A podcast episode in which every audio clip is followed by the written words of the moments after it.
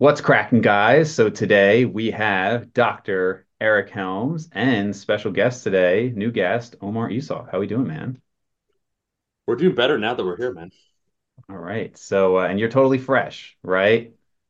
This is the first podcast of the day. It's the one I've been saving my energy for. I totally did mean to to pour a cup of coffee prior to this, but we're just gonna wing it. We're gonna be fueled by the fumes of despair, and we're just gonna move on. There we go. So, uh, since Omar is a new guest here, we are going to do a charity donation and we're going to do St. Jude's today. So, uh, anybody who's watched the podcast is familiar with the concept. We will have the link down below. St. Jude, a lot of the research goes towards childhood cancer, but also other illnesses as well. So, great charity if anybody wants to donate there. So, so Omar, I've known about you for a long time. Uh, you were probably one of the first people I saw in the YouTube space, one of the OGs. And uh, I'll be honest, when I first came across you, I think we're like similar age, similar training uh, time too. And I think when you're young, you're know, kind of like, okay, like what's this person going to teach me, right? Like if they're the same age, I'm looking at like older people. So, uh, and then I, like your videos kept popping up forever, and I was like, wow, there's like a lot of quality content, a lot of quality guests. Like even before podcasts were a thing, you're doing a lot of these collabs. So um, I think probably everybody listening is familiar with you, but can you just give like a little bit on when you got into it, like as like the OG YouTube scene? David, I want to talk some shit, but unfortunately, with you being generous with that donation, I now have nothing but respect for you. so I am forced to answer the question sincerely. Um, yeah, man, I think I started around 2009 and main, mainly was a way for me to express myself where I couldn't in the training environment. I was a personal trainer, and in particular, the clients that I had was kind of you know uh, standard uh, corporate individuals, folks that wanted to get in shape, but I had you know interest in various athletic endeavors that eventually took the form of powerlifting. So, anyways, I want to talk about it. And it was a creative outlet for me. So, YouTube, and that was the place initially where you can upload content at the time now. Uh, at, at that time, I'd say in 2009, there are only a few platforms where you could upload videos and you had to make it public. So YouTube was a place that you had to make it public. So that's what I did. Um, and then it got some views. And then I kind of just slowly uh, from there uh, applied more and more effort, found my own niche, found the only, what was good at the time too, because I was working full time as a trainer. I didn't feel any pressure to either conform or make a certain type of content. It was just stuff that I enjoyed. And so it sort of snowballed. There was no you know, people start now, like in 2024, was it I'm gonna be an influencer. It's like there wasn't that word. And there also wasn't any money like in it. You know, I would say money in the fitness space only really started entering about a decade ago. So there's mm-hmm. like the three to four years where you just basically make content because you enjoyed making content. Smarter folks then would have the funnel, right? So they do like coaching, they do this, they do that. Uh, but it's just very entertaining because you're connecting with like-minded individuals in like 2010 or 2011 to talk about strength training. Um, you know, in, in your average commercial gym, there weren't a lot of people that would be doing that. So you'd find more common ground with strangers online and you see these people yeah. doing these lifts. It's motivating. Like, let's say you want to squat 315 well, at a commercial gym at the time, that's very unlikely. But then you're seeing it happen very frequently online, or you see this uh, dude from Ohio, Candito, doing it. You're like, wow, like 405, okay. Um, so you kind of find the pocket that you want to participate in. You find um, kind of the style that you want to do, and then you know you attract your audience. And so it all was unintentional, but it reached some sort of like tipping point where the idea was, wait a second, like maybe you know, I, can you do this? I want to do this. What does that look like? And so I took a uh, trip down in 2012 to Los Angeles to talk to non-fitness YouTubers to assess the uh, validity of just doing it like full time. Really? And uh, I, I decided, and it took me uh, from there like about a year of changing various things um, to do it. And yeah, never looked back since. And uh, you know, here we are now, a decade later. Yeah, when I first met up with Greg Nuckols, this was maybe 2019 or so. I think you guys had maybe seen each other recently. He's like, yeah, man, Omar's life is pretty sweet. Like, you know, you record some videos, you know. Yeah. Um, I mean, obviously it starts off with like a, a, grind and everything. And and Eric, were you on YouTube by 2009, 2010, maybe? I want to say the 3DMJ YouTube kind of ad hoc haphazardly started sometime around 09, and then we really became intentional with it in 2011. Jeff okay. had the prior 3D Muscle Journey channel, which I'm still a subscriber to, 3D Natural Muscle. Okay. where he uploaded some of his training videos and like interviews with some of the natural movements that was actually around in early '09. But uh, the proper Team 3DMJ one really sort of kicking off in 2011. Okay. Yeah. And I don't know when I first saw you guys collab. Obviously, you have the podcast together now. You guys have done a lot of collabs now. When did you, when did this romance start? I remember um, I it immediately gave me respect for Omar because he messaged me to basically get peer review on a video he was doing on a science related topic. And so people first became aware of me on YouTube just because of Matt Ogus, right? Um, which is a, which is a really interesting story because it was right before we started taking off in 2011. I know that we started taking off in Team 3DMJ in 2011 because we became aware of the potential of YouTube. I had this guy who I was coaching, who I saw get on stage in 2010. His name is Matt Ogus, and he was like really great physique, but literally 20 pounds over stage weight. And he reached out to us. I gave him a phone call, and we did our normal like you know email based coaching that we were doing at the time in 3DMJ. He's locally from Sacramento. I was living in Sacramento. And then he said uh, in the middle of, you know, at the start of prep, hey, do you mind if I post my check-ins on my YouTube? And I was like, yeah, which in parentheses meant, what? You know, like I, I know what that is. and uh, yeah, I don't understand what you're saying. Like, oh, vlogging. Yeah, cool. What? You know? And um he sent his first check in to me, and I'm watching him go through his mandatories. I'm like, oh, this kid's got a lot of muscle. He's losing body weight quickly. Wait a minute, 5,000 views. What is what is going on? Yeah. And again, the metrics back in 2011, what was considered impressive, Omar, would you say like one decimal point lower, basically? At least, yeah. Yeah, so that's a lot of views. And I, I might be getting the numbers wrong, but I was like, what?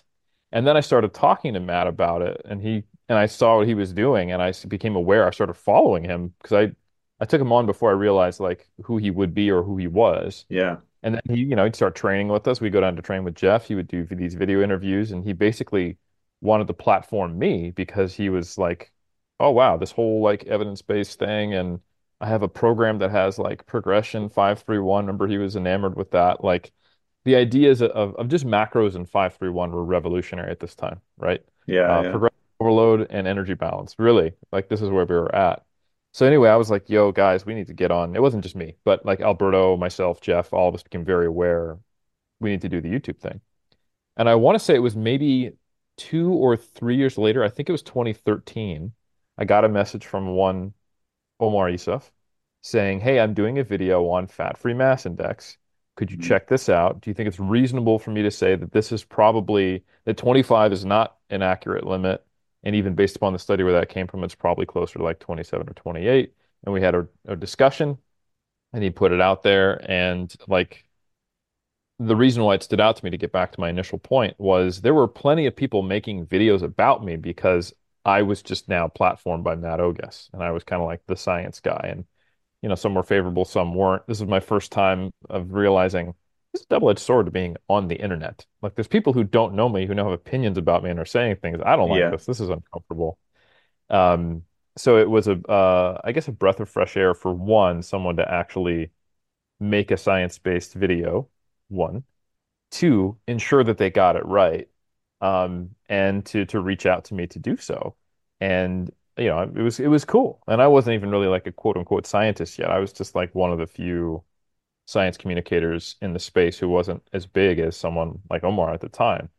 And um, so that that that was really cool to see. And I think from that point on, I started following Omar, and I really just liked his his the cut of his jib, if you will. And I thought his subtle, positive, but also not taking yourself too serious, but also accurate influence on our space has been one of the most beneficial things that I've seen on YouTube. And it made me have a much more hopeful view of YouTube because Mhm. YouTube has at times been like 90% cesspool, you know?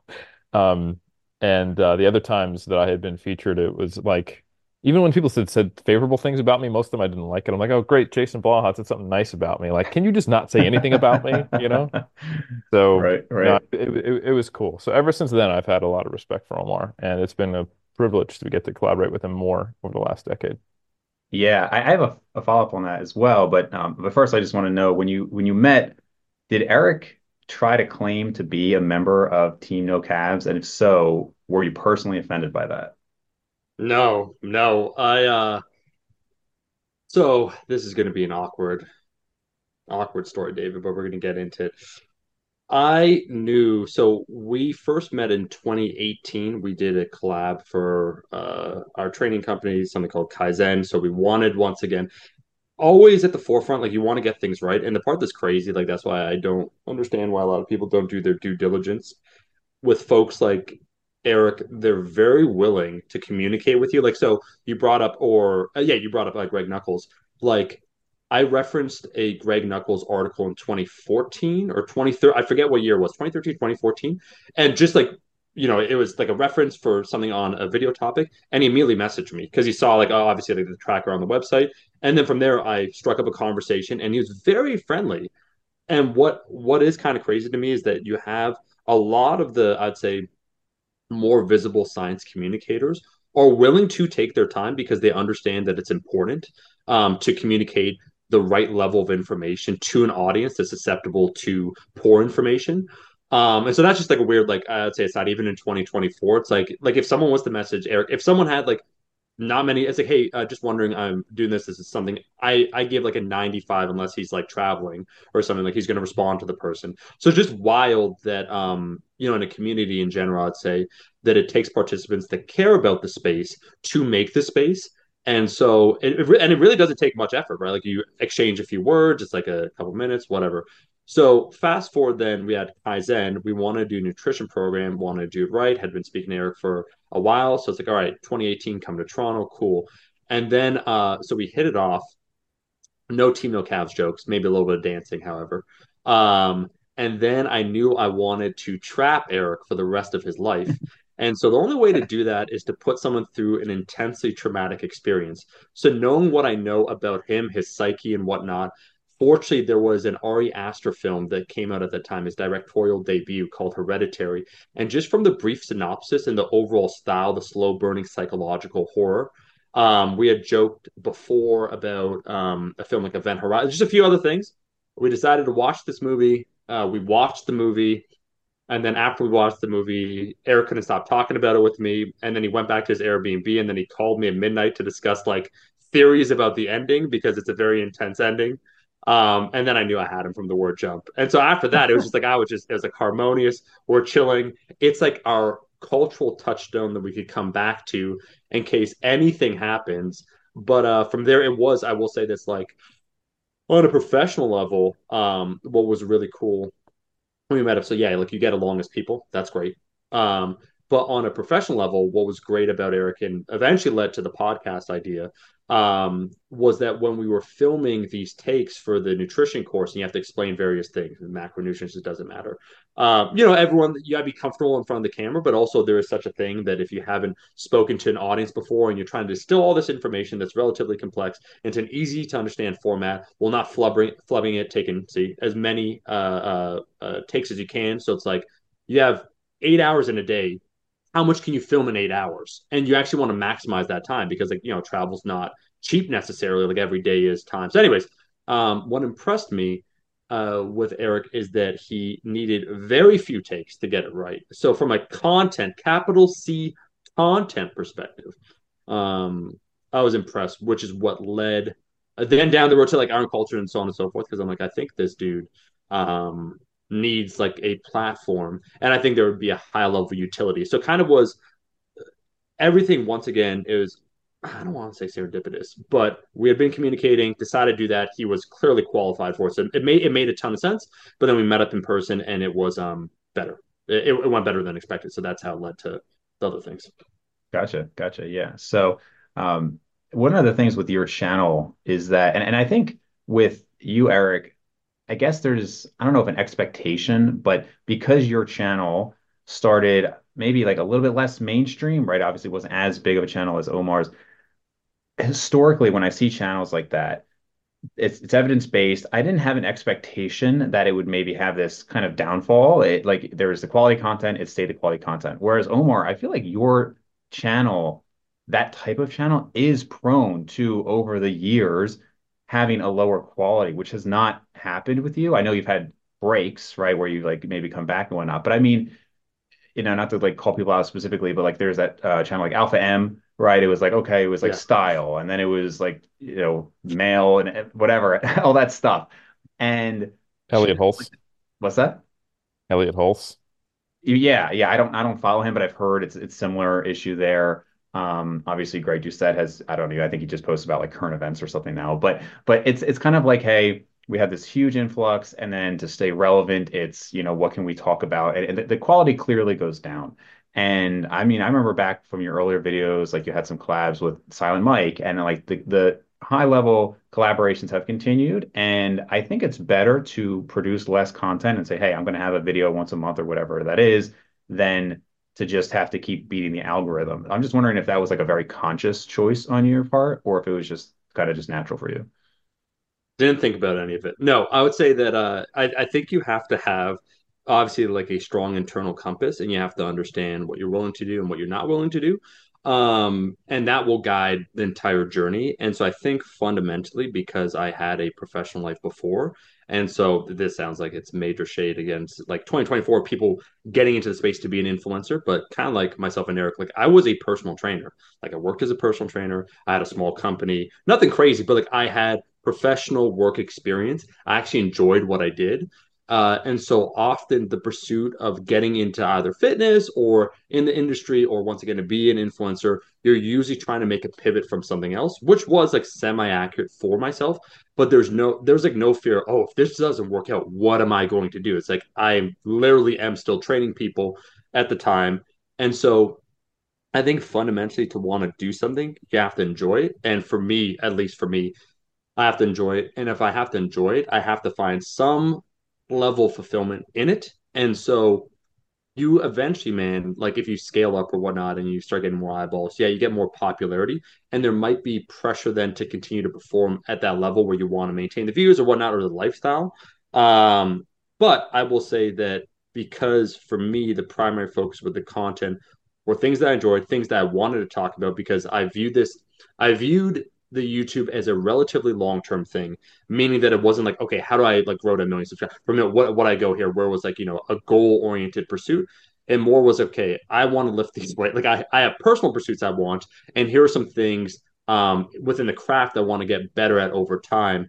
And so I think an audience that you accrue can can really perceive i think authenticity gets thrown around a lot but like you're making content because you want to make content and the guy i could throw the biggest respect to that i think is the clearest example is actually my boy alan thrall uh, where i felt that i felt that all the way when i saw his content where he just he actually he probably uh, uh, much better than myself he can make content that he enjoys that superficially you would assume people wouldn't want to watch but he makes it so compelling. Like he did this whole thing where yeah i forget what he called it but he would make these cooking videos. And that's like that's cool but they're like outdoor mountain cooking. But just the way that he shot it one of them got like a million views but it Hmm. got a million views because it was a cohesive kind of feel to the content itself. Like from the setting the shots everything coming together it formed an impression on people. And so anyways all that to say the double-edged sword of like fame and notoriety is that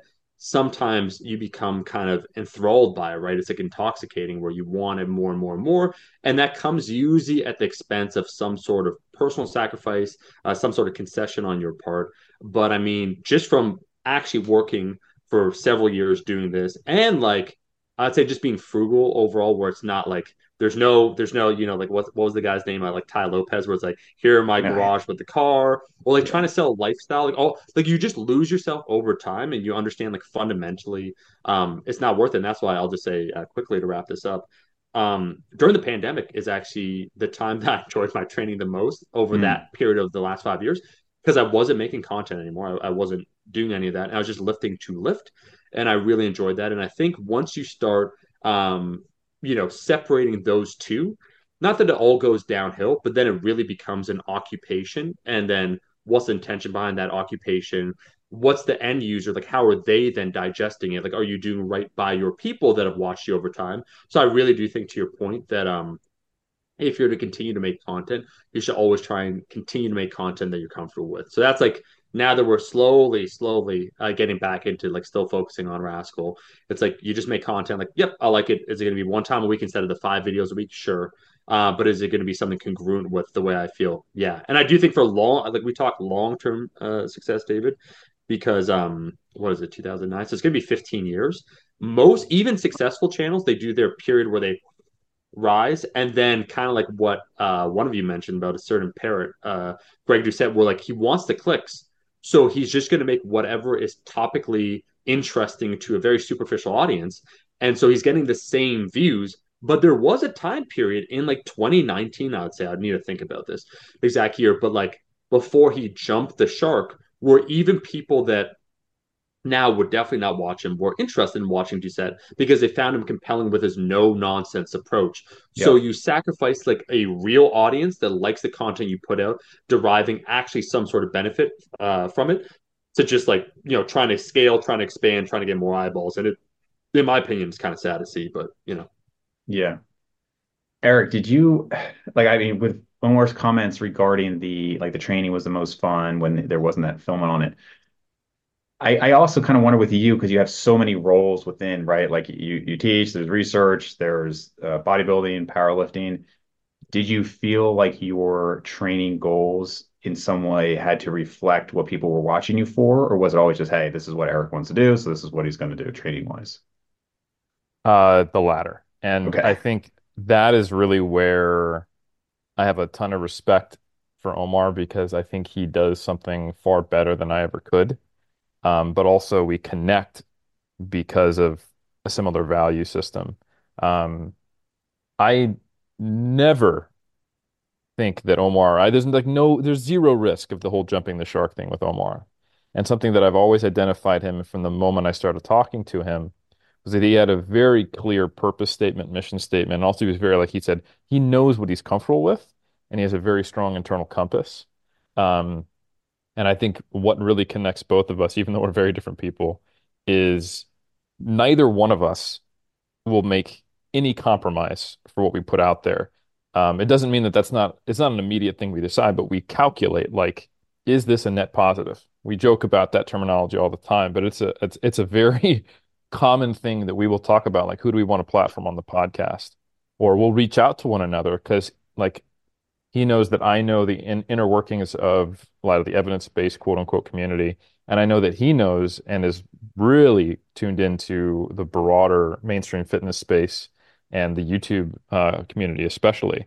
So, like when a big YouTuber reaches out to me and I have a superficial view that, okay, this seems like it could be a useful collab for, you know, helping my mission statement. Um, I ask Omar, like, hey, what's your, what's your perspective? Because I think he's actually better at reading people than I am. Um, and yeah, like like it was very apparent to me from the start that Greg Doucette was who he eventually showed himself to be. But you saw that there was this point, like he said in 2019, where there was like an 80% overlap between the audience of, say, a Jeff Nippard and a Greg Doucette, which to yeah. me is mind blowing. Mm. But to the average person in our space, um, maybe is only something they can see now in retrospect. So we've been very simpatico in that way. But the reason why I've always needed to have my my my my milk laden breasts milked by larger, better content creators like like you know Matt Ogus initially, and now and now Omar Yusuf is that I am kind of spread thin, and ultimately I'm just I just want to do what I want to do, and my reach is to some degree um, capped and limited by my unwillingness to put the kind of effort that I could into those things and just the natural um, proclivities that I have. Like, what would I rather spend my time doing? What am I good at? Versus what could I be good at if I put a lot of effort into it?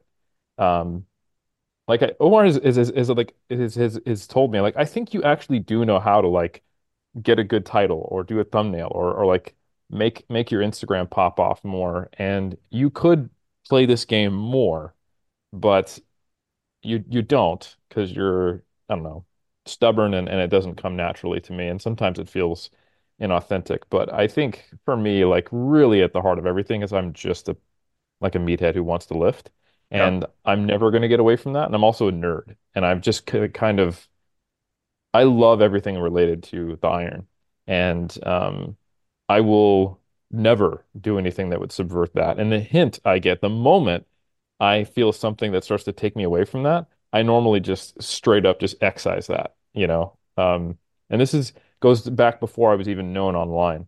I remember brief story to get a little bit of a look into my psyche. I had uh, in 2006 or seven, I had a training partner. Shout out Todd Beasley. I was living on Robertson in uh, in in in the greater Sacramento area, uh, only a minute away from California Family Fitness. So I had no excuse to ever be late to go meet him to train. And I was playing Baldur's Gate 2. And I get sucked into things when I pursue them. Video games are one of them. And I had the the thought of, you know what, I could just text Todd and say, I'm going to miss it today so I can complete this part of Baldur's Gate 2 and I'll just push my workout back. And then part of me went, oh my God. And I stopped playing Baldur's Gate 2 from that point on. And that was the Mhm. last time I seriously invested in playing a long form video game that isn't something that you can finish a game in 20 seconds like Street Fighter or whatever. Yeah. I remember the day. I think it was actually 2006. I just stopped. Like, okay, I'm done with being invested in video games. Um, because I know myself. Uh, and and there we go. I remember another time I was consistently filming myself training, probably during the pandemic. People would probably remember I was just regularly putting out stories. And I started modif I noticed I modified a proximity to failure or an exercise choice, or I thought I did something cool for the camera rather than what I had programmed or I thought was optimal for me. And I stopped.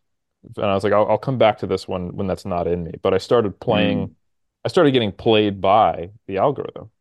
Um, and that's something Omar Omar has talked to me a lot about, and then we have talked a lot about, is that you have to be aware of the reward mechanisms of what you're doing and hold tight to your mission statement. Like I have a very clear goal within myself, and we have a very clear mission statement of what's Iron Culture's like purpose and service. He has that with his YouTube channel. Obviously, 3DMJ has a mission statement. Mass does. Everything I do, I have a personal, intimate knowledge of of what I'm trying to contribute to this space and what type of concessions make sense to like I might collab with someone but not develop a personal relationship with them if I think right now their you you know their platform or or or they personally and what they're doing or our collaboration is going to mutually benefit the community.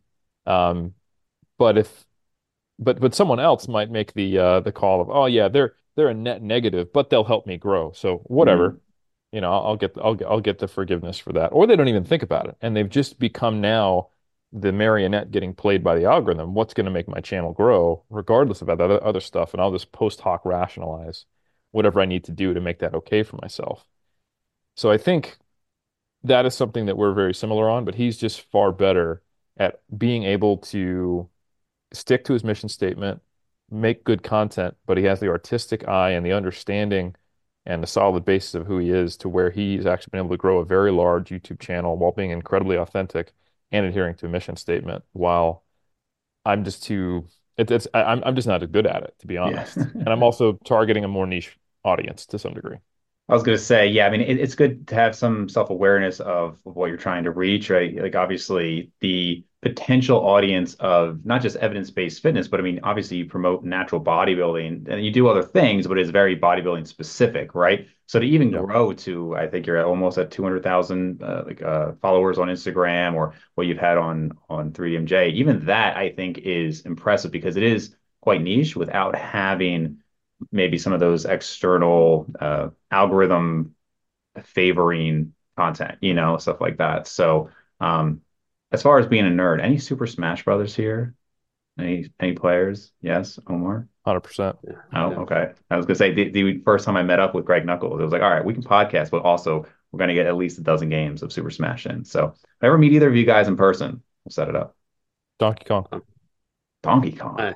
I, hey. DK. No, he's not a, he's not a great character, but that's who I Are we play. talking N64 Melee for GameCube, or which one are we talking here? I, I mean, I'm Melee I'm assuming is, is Melee. prime. Melee is prime. Melee. prime. Melee's pretty Yeah. prime. Melee's I will prime. say actually, so you know, it's kind of like you're like the strongest guy in your gym, right? Until you go somewhere else. And I was the best Super Smash Bros. player in my area. Went to college, met a guy who incredibly good. His brother was top five to ten in the world. So if you guys have seen like those guys, how absurd it is. So that's when you see there's levels to this. So I'm I'm good on my local level, and I'll say that. I wouldn't uh I wouldn't stake my rep on it. I think I'm that I'm fine in. A uh, funny tangent that is related to this. I remember uh so unrelated to anything we said before, Kinobody, Greg Gallagher. I remember he had a Facebook statement uh, that he made, like he had a post, and he said something years ago. He said, "Man, is it just me? Like I love whatever, it's like Smash Bros." He said, "But the problem is, it's too easy. I just can't. Like no one can beat me." Right? It was like basically the summary of what he said. I said, and I just left a comment and I said, that's because your uh, opponents are too easy. And he said something like, ha ha ha, are you real? Like, uh, you think you could take me or whatnot? And I just said, I said something like, what's your main? Like, who's your main? And he revealed it. And I said, that was your first mistake. And then, and then I didn't respond to anything after that. then he DM'd me. He's like, what do you, wait, who do you play? And I just like, didn't respond, but he was like, he was ready. Cause you, you take, you know, some of the, these things are fun. They're good outlets. Do you know, uh, actually, David, do you know uh, Sol Orwell? Yeah, yeah. Examine.com. Yes. Yeah, I haven't talked to Yeah. him, but Yeah. Ask him sometime. So he was all about Greg Nuckols was there. You should ask him. Uh, we played one time Mario Kart 8. He was all about that. And Oh. ask him what happened. I'll say we could uh share that off. But it's just fun, like because it's like, you know, it's good, like competitive, but like in a yeah, very contained way. The stakes couldn't be any lower. It's a video game. yeah. Um, let's get after it. But yeah, I uh I was gonna say that unrelated to everything else, also, David, I just want to mention for anyone that's listening, maybe one person in this chat, that Baldur's Gate 3 was actually released this past year, and it's apparently supposed to be stunning. Just throwing that out there. Don't want anyone to try and pick it up, reignite another passion, do multiple playthroughs, which apparently, Eric, most people that pick up Baldur's Gate 3, they do multiple playthroughs, but it's it's supposed to be uh like Well, now what I do to save myself, and this is the equivalent of like as, as like a an ex-drug addict, like just going to hang out in an opium den and just watching people but not not actually partaking, is I Long watch place? people play video I games I it. on YouTube during it. my lunch breaks, and that is how I keep the animal inside um, just fed enough that he doesn't try to break out. So I uh for for listeners, I promise we'll get back to, to fitness, but I do have one unrelated. I mean, it's it's kind of related, but not so much. Um, Omar, did did I hear you say you're a big MMA fan? Yeah. Okay, so you follow UFC pretty closely. 100%. Eh, Are you Eric or no? I don't think I could in in the same conversation as Omar, I would never call myself an MMA fan because he is a super fan. Okay. I mean, I'm a I'm a pretty big fan. I don't know if you have any uh predictions for what's the main card of 300. My buddy and I are like Oh, we, there's so many good cards or so many good fights on 298 and 299. I feel like they yeah. used up everybody. Well, hold on. Uh, Alex uh, Pereira, have they locked him down for someone? Because I thought he was supposed to fight Tom Aspinall, which would be insane. Like I, I don't know if that's the right move, but has he been? ha- I know they're still shifting everyone, but has he been locked down? Because that's a big unknown. And I, and I heard about Izzy. Like Izzy was my guy. Izzy's still my guy. Yeah, Uh, Yeah. Adesanya. That they're trying to make something. Obviously, the Strickland um, uh, Du Plessis uh, fight has to go down, but there, there's a lot of there's many unknowns, and then who cares about Conor? He's just he, Yeah, he's an idiot, but he sells. But they're trying to get him lined up. So um, who are who are the ones that are actually confirmed now? Confirmed they're the big uh, so, matches. so Conor's going to be out until probably June. Yeah, yeah, Um, so 298, Whitaker is fighting Costa unless Costa yeah. gets injured for the 20th time, right? It's Yeah. gonna happen. Yeah, Yeah, yeah. Volk is fighting Topuria. Um, that's coming yep. up soon. Like you said, Du Plessis and uh, Strickland. Um, Yep. I'm rooting for Du Plessis there. Um, I'm trying to think. 298. I have to look back, but 298 is pretty stacked. You're right, though. Um, Alex is not tied up yet, I don't think. Uh, so that might be on 300. And then they put man, there's a few uh, ones. So I think did they announce, which is terrible, that Charles Oliveira is going to be facing uh, Arman, which is so bad because they're both fantastic fighters, but Charles absolutely deserves a rematch with Islam. So I wanted to see that one. Um, and then yeah, there's a few where um, what do you call it? O'Malley is facing Chito, which is cool. Like I, I, I personally want to see O'Malley get wrecked because I thought Yan beat O'Malley. Like it just was. I'm like, how did this happen? was Yeah. yeah or even like just uh, well, I know we're losing people I swear we'll get back to it but but with um you think about Aljamain. how significant some of these things like Aljamain getting the illegal knee Yes. changed his life completely. Yes. What that yes. trajectory led to is insane. And you got to think somebody like um like Lionheart, Alex or um Smith, Anthony Smith. You got to yes. wonder if he wishes he took that opportunity against Jones, right? like, yeah, I don't know. No, it it could absolutely change your entire trajectory. Talking about uh, the heavyweights, and then this is the final one. But when uh Tom Aspinall when when they finally got that fight organized, okay, we need to interim like Stipe can't fight Jon Jones, Jon Jones uh toward like his pec, I think it was. Um and then that fight went down and he became the champion. And now it just it changes, which is why I didn't like Volk stepping in on short notice. There's a few yeah. fights I didn't like in the last Islam. six months, man. Usman yeah. against Chimaev. Usman's still a stud in my opinion. It was yeah. 10 days notice. He was winning in the third, like you watched the fight, obviously. The momentum was shifting towards him. So like that. Um Izzy, like Izzy uh, beating Alex uh, was phenomenal, and then he just like he fought too many times in such a short time period that facing then Strickland was very ill advised. Couldn't adapt to a guy that I still maintain that Strickland isn't this elusive like boxing style striker. He definitely could be beat, but yeah, yeah, it's it's still an exciting time, man, to watch a lot of these fights, and there's a lot of super fights very intriguing fights. My guy, David, and we'll wrap this up, is the 170 uncrowned champ, uh, champ uh, Shavkat. He's my guy. Okay. All right. Yeah. well, when, when we're uh, off air another time, I'd love to chat with you more yeah. about it. So. Oh yeah. Yeah. big into it. Sorry. Go ahead. Yeah. Yeah. So okay. So I want to talk about pull-ups because Omar, I have seen many videos over the years from you of how to grow your back, how I'm growing my back, biggest back ever. so big big pull-up fan and i actually i did your pull-up specialization program i don't know how many there are but i but this was 2018 um, and i'd have to go back and look through the log but at the time it was i'm, I'm guessing like 20 sets of pull-ups a week uh, probably 30 plus sets of back per week and it was and this will tie into some volume stuff I want to talk about as well. But what was very interesting was I did it because I had kind of not really fully injured, but kind of tweaked my pec. And so I set to two sets per week of chest work during that time. And strength stayed exactly the same. And that was like when I was like, okay, like the maintenance volume for me at least is like so dramatically lower, which is, is you know, again, we can talk about that. Um, but I know you're a fan of pull-ups in general, at least for a long time you were.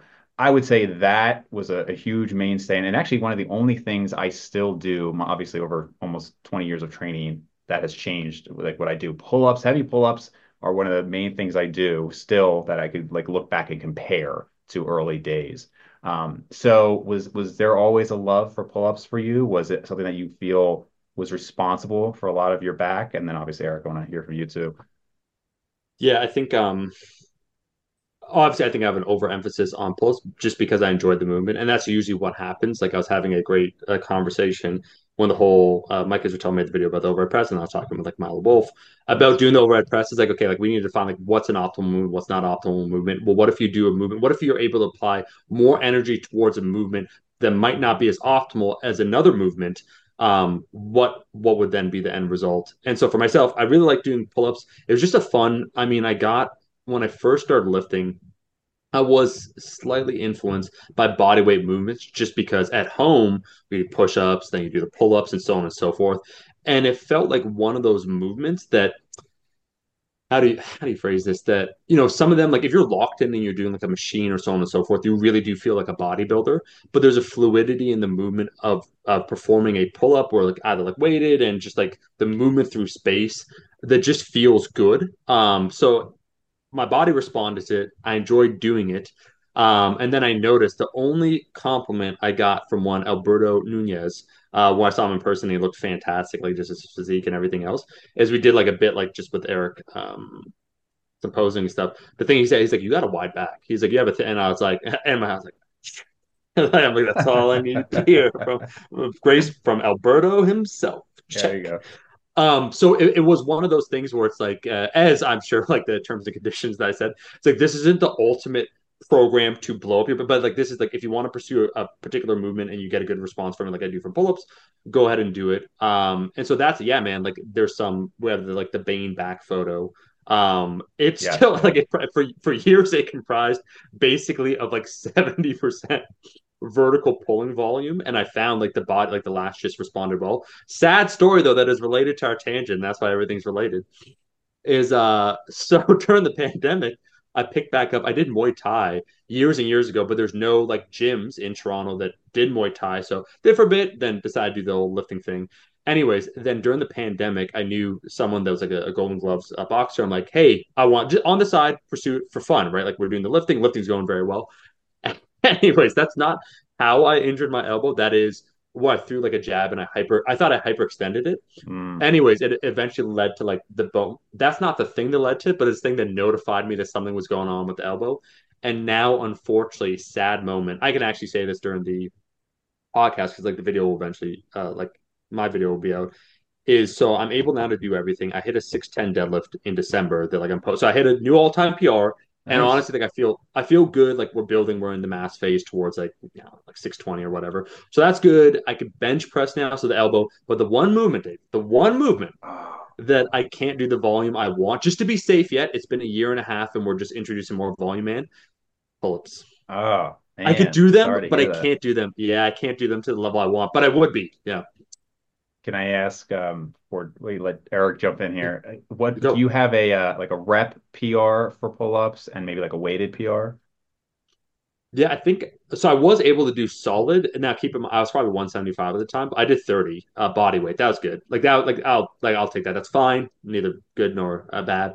And then I did do as a challenge. I think I never went um exceptionally heavy. Like you know how some people try and one rep max. My approach to, with pulse was always volume, and then I would the first several sets would be pretty far from failure, but then by the time you get they're all like at, at least RP eight, but you're just like stacking set after set after set. And interesting enough, now that some of the research is coming out about like you know length and partials and so forth, there'd be many reps uh, done with sets where you take them, you do all complete reps, and then you just try. You're like, okay, can I like pull myself up? Like, how far can I pull myself up on the last rep? And I don't know, just because like you know on a deadlift, if you try and pick it up from the ground and you get to your knee, that's not a completed rep.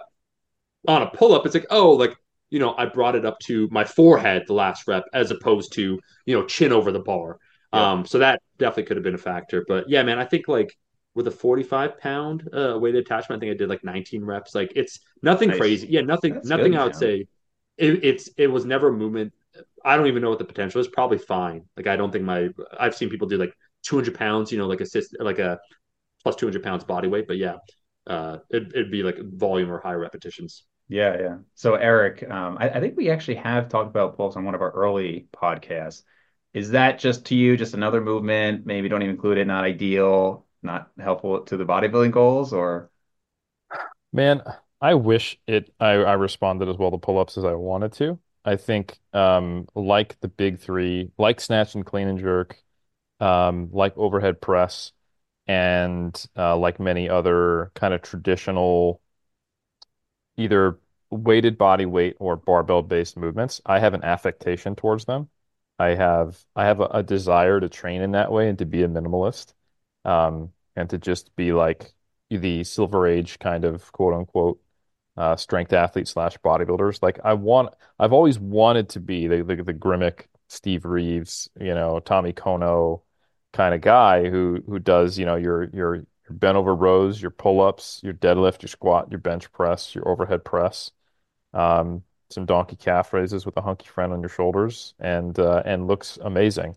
Um, and it's not like I didn't develop a good um, good base of muscle, but I have literally done similar push pull-up specialization phases. I did one during my PhD when I was constantly in um, these these different gyms to to to to run my studies, and I had a, a really long period where I was in a CrossFit gym, so I didn't have access to a lot of other equipment. So I was just doing like literally sets of pull-ups just between every uh like like opportunity I had between data collection.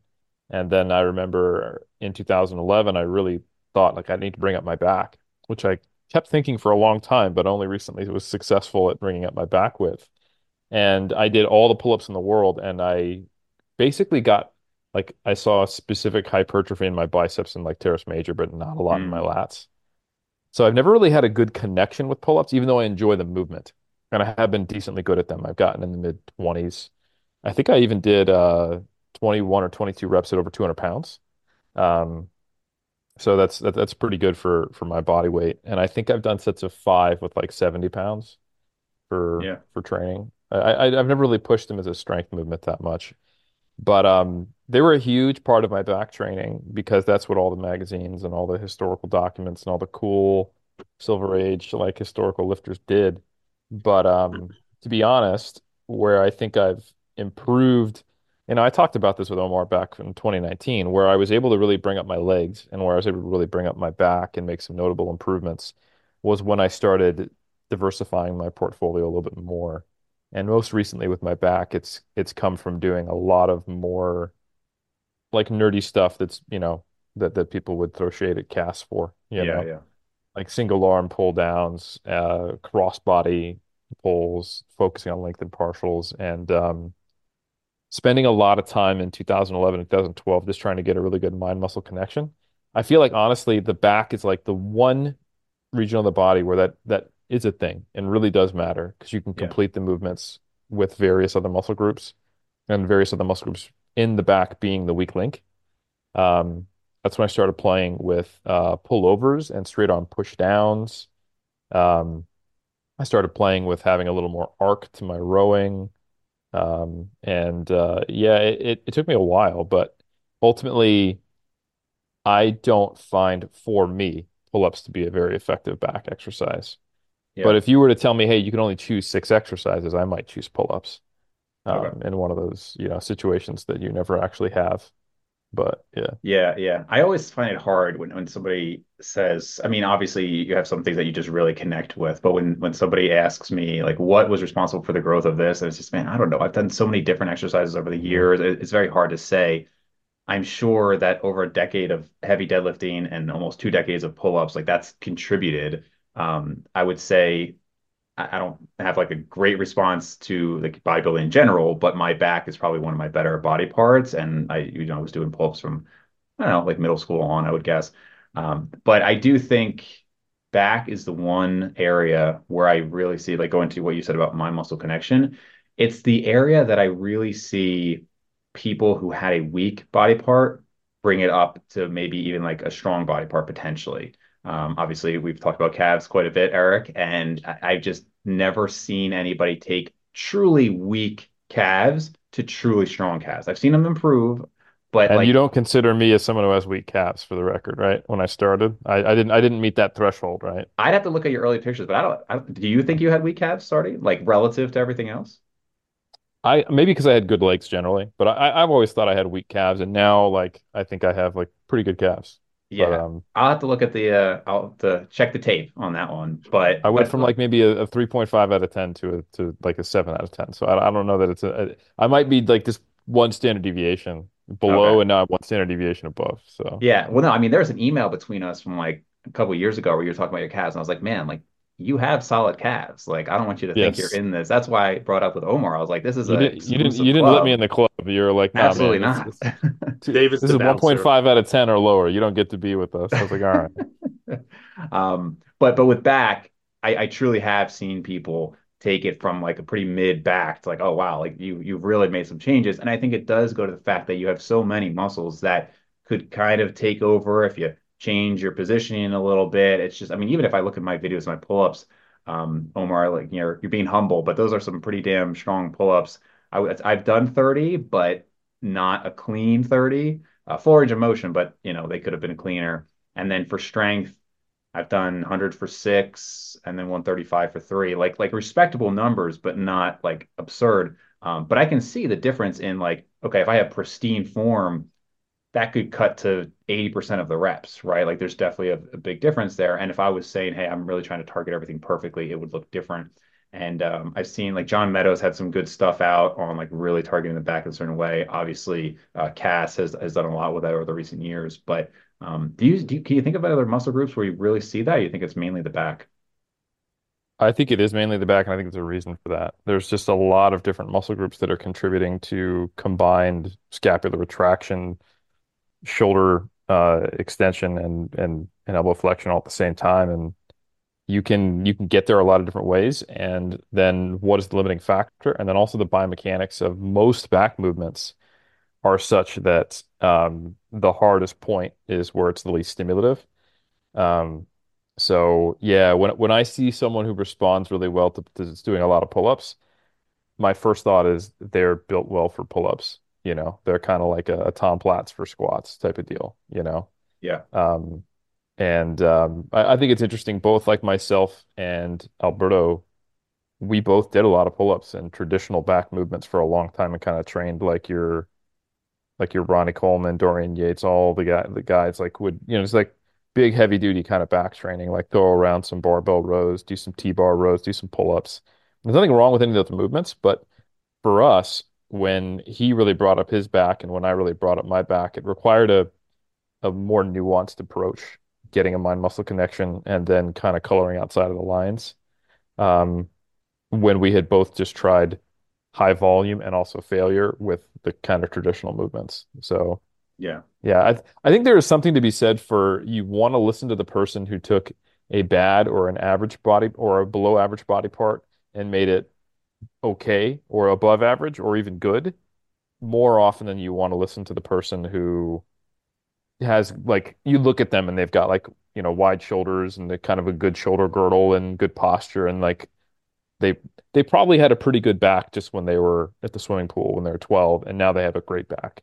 Yeah. Um, not that I'm throwing shade at either one of you guys, but I So think don't um, listen to you for leg training, is what you're saying. Yeah, like for, honestly, for me, some people have asked me like, "Oh, Eric, what do you do for your hamstrings?" And I'm like, I don't know. They didn't even shrink when I tore it, you know, like or or what do- or what do you do for your abs? And I'm like, have a four pack all the time. Never do anything ever for them ever, or they'll get too big, and then Yeah. you'll be good, you know.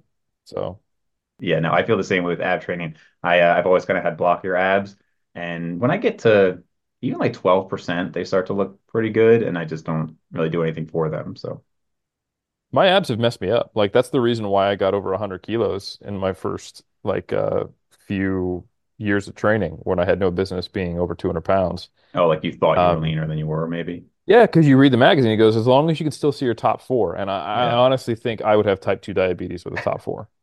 Like it doesn't, it's, I just don't store a lot of fat at the top and they're big. So Yeah.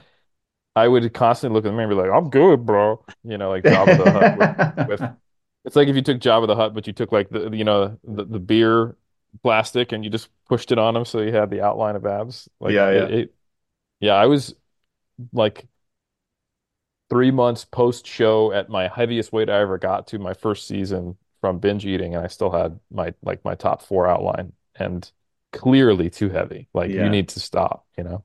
And you got up to what, like almost 230? It was 226. Yeah. Okay. And I had competed at 178 like two and a half months prior. So Wow. yeah, Yeah. it's like 20 pounds more than what should have been a stopping point. Right, right. So, and you, right before we started recording, you were saying you feel like you've gained, I assume you mean you gained new muscle is, is what you're referring to. And Omar, I saw you, uh, I think, I don't know, maybe a month ago, you, you talked about new goals, right? You want to get to the biggest you've ever been. Is that also accurate? Yeah. All right. And, and I'll complete the triangle. I'm the fattest I've ever been. So, you know, it, it's Oh man, that Um, counts. That's still big. Yeah, I actually, well, I will say I'm not actually the fattest. I am six pounds lighter than I was at my biggest, and my arms are the same size. So I'm going to take that as a win. That that took me uh it's like six years ago, but I would assume if I gain another six pounds to match that weight, you know, maybe a quarter inch on the arms compared to then. So we'll take it. Take it. Let's go. Look, we're all bulking here. Bulking is the way. Bulking is life. Um, yeah, it's uh it's the first time I've done a true like a true true bulk. I would have to check the notes and in terms of the length and duration I'm willing to do it in quite some time. And I'm already being reminded not why I don't like it. Like a lot of people like, oh, you get like you eat more food. I'm like, there, there's a lot that goes with it, you know, that I think a lot of people don't realize. Such as, Um, so first, I do I do have a very sensitive stomach, actually. Like I'm not Mm. gonna TMI, but uh, like Eric knows a bit about that. But I went and saw Mike Israetel recently. We filmed some content, but just the, the travel can really uh, mess me up. But just in general, um, I should have known that. Where I now know the calories, people will probably be shocked at this. But when I first started lifting, I was like 145 pounds. Um, and so you know, calculate the numbers. It's like all right, eat like 2,200 just to get the party started. It's like okay, 2,200 and 2200 calories of not like they were clean foods like oatmeal like chicken breasts or thighs and like some rice so like like clean but not like absurdly clean where let's say there's uh you know eight servings of vegetables so there's gonna be a lot of volume so i'd say a good total volume, nothing that I think anyone would blink at. Uh, and I remember I would in the morning, like I'd feel like throwing up, or I'd like skip, like I would, I couldn't complete it, this and that. Um, so, anyways, eating now the amount of food necessary It's just something uh, that I have to be focused on every single day because my default, actually, after one of our recent trips, like the Iron Culture trip, I'm like, yeah, like I, what I want to do with my lifting and I was getting beat up, like my body was getting beat up because I wasn't sleeping well, like all those sorts of things. I'm like, no, I I was like a hundred when we did the DEXA. Like I followed Eric's like thing. He was dieting for like a week, Mm. but like I started like 182.8, and then I ended up like you know 181 or whatever the dex. Like it doesn't matter, but like I was lighter than I'd been in a, a while, but the composition just did not look good because I I wasn't uh, uh uh you know doing all the things that are necessary. So, anyways, when I made the point to do it again this year, and I did take a look where I think the last time I did like a real, real bulk, and guess what? It was correlated some very nice strength gains. Truly, over a period of a year was like 2014 to 2015 when I was like as a PR season. But I did do one in 2018 into 2019 um, where I hit some PRs, but then I rushed it, and that's where I have the photos with Eric where I hit 365, 370, 375 on the bench press in the span of like six, seven months. Like it was going well, and I was about like 189, 190 pounds. I'd say like good and then I was like, I want to bench four or five. Like I'm like, I'm tired of this like little shit of just adding some weight. I did that, but then I was also squatting a lot. Uh, bothered, uh, had a little bit of a knee injury, started bothering me, and so I just I don't like how I feel, even if I do it right. So right now I'm I have an elliptical. I take six to eight thousand steps a day. No foods. Like I'm eating. My average monthly weight gain is a pound to a pound and a half. So it's like it's nothing absurd but I just don't like the feeling. Like I don't Mm. like the feeling of my stomach being constantly full. I rather train like on an empty stomach. So it's just very superficial, and that's why I was uh, talking to Eric. It was way before, but when I did the 2019 cut, when I got at my leanest, David, I felt personally the best. Um, just the whole like almost once again quasi. We've spoken uh, about this before, like spiritual pursuit, like the asceticism, where it's like you know you're just removing some things, you're focusing on the like raw constituent parts that are important that feels like a journey. This feels like a gluttonous, selfish pursuit that I'm like rationalizing to myself. It's like it's for the best. So uh, I'm having a lot of fun, and the PRs like that's the deadlift happen. I feel like another deadlift uh, will happen in the future, deadlift PR. But uh, some people really like to bulk. My my buddy Lee, who's ginormous. Um, he's like, I just can't stop eating, but he looks Right. very good. Like he's like he's if if he's bulking, he's excited. If he has Mm. to like lose weight, it's he's a sad boy. So you know, Yeah, people are unique. It's funny how that can change too, at least for me. Like when I, I grew up a fat kid, then I got Yep. really skinny. So went from fat to by the time I was a freshman in high school, I was 5'11, 130 pounds, like borderline anorexic basically, and then bulked from there. But at the time, I mean, I would hear people who were too full, and I was like, how? How are you too full? I could just always eat more. But as my body weight has gone up and obviously increased muscle mass, and I think just a decreased appetite with age, perhaps. Um, it's just different. I just don't have that same desire. And now being 210 or so, I'm just like, I know I could lose five pounds in a week easily, like very easily if I just ate by like my natural hunger. Um, I will also say that it's kind of funny because when I was young, if I were to eat a lot or eat, you know, I, I never really like cheated unless it was planned, but the guilt would come from potential fat gain, where I'd think, oh man, if I'm if I'm going to eat this, I'm going to gain a lot of fat, I'm going to have to diet. Now I just have zero guilt about anything like that. It's actually more of like a health thing. So from a health standpoint, I'm like, man, I don't think I should go to 220. I don't think I should eat the food I would need to eat to get there. Um, and it, it's just the the concern of a fat gain. I think once you you've been doing this for so long, you know how easy it is to lose it, right? I mean, I could gain somebody could just give me 10 pounds of fat. I'd be like, well, that's kind of annoying, but it's just not that complicated, right? So it's a very different experience in your 30s, I think, than when you're just getting started. 100%. 100%. Um, Eric, I, I want to talk about your new gains here, and uh, I'm gonna I'm gonna throw equal shade to Abel here. So he, you know, Do A. Abel would ask, like, how are you measuring this new this new muscle, Eric? No, he didn't ask that. He said, "Well, you know what Dave would ask." Right. I'm saying, you know Yeah. what, you know what Abel would ask. Abel would ask, you know, how how have you measured this new gains? Can you quantify it? Yeah, I measure it by just fucking flexing in the mirror, it? brah. That's all I know. I need. I got the laser The photos are the truth, bro. Like we saw the the stage photos from the back shot. Like I I was serious when I said that, Eric. Where I saw like I would not like if you for whatever reason, you know, like just showed up and like you did not look better, but you're just saying it. Like when you just be boosting yourself, I'd be like, man, real proud of you. Like you know whatever. But uh, this one is like there was yeah, it's, it's undeniable. I have too many people who are honest with me who would have Yeah. told me. Like Berto wouldn't have uh wouldn't wouldn't have like he might have during prep boosted me up, but then afterwards he was like, So yeah, you didn't make any gains. You know, like so you look the same and uh Yeah. Well, it's um interesting, Eric, because I yeah. I think Omar, I think you and I are both fans of bulking up to heavier weights if you're trying to make net progress. I, I know that is something that I've always believed is the best progress has come when I've actively gotten heavier. Not not saying like 25% body fat, but the dedicated bulks have been where I've made the progress. And and Eric, obviously this is going to be very different for you because I think you said you don't even plan to go over 190. This is another one of those things where I have an affectation for it. Because I mean, if you read anything in the bodybuilding community and what I was told when I was coming up, it's like eat big to get big. You know, like, all right, what was your stage weight this time? 180. All right, what was your peak off season weight? 200. Okay, we want to compete at 190, so we're going to get to 210. It's like, oh, that makes sense. The math, right? Um, and I went to the well so many times and came back, and I'm like, I've definitely got water in this bucket. And I look at it, I'm like, there's nothing in this bucket, you know? Um, and ironically, um, my except for this last season, but I think it really just had to do with the fact that there was COVID and I didn't have any immediate goals for competing for a while. But if you look at besides my starting weight for the 2023 season, my starting weight for every season has gone down um, by like five pounds. And I started 2019 um, at just under 200 pounds for my stage weight. I mean, to, to get to sometime uh, typically a heavier stage weight. And this time I started at um, 96 kilos versus 90, so 13 pounds heavier, but I got to the same stage weight and looked better. Um, and I've just come to realize like, yes, I am six foot. Like, yes, I have some potential to put on muscle. Like, yes, I have decently good genetics, but I just don't respond in some of those traditional mesomorphic ways to things. Um, I don't have a massive uptake in in like strength when I get past a certain body weight. Um, my bone structure is a little smaller.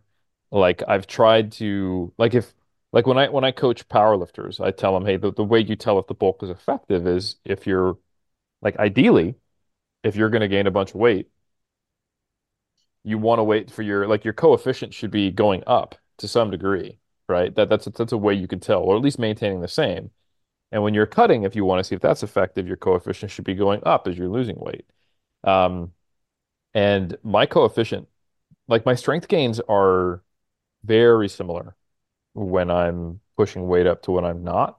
And it's really only the very, very end of prep where I start to see drop-offs in my strength.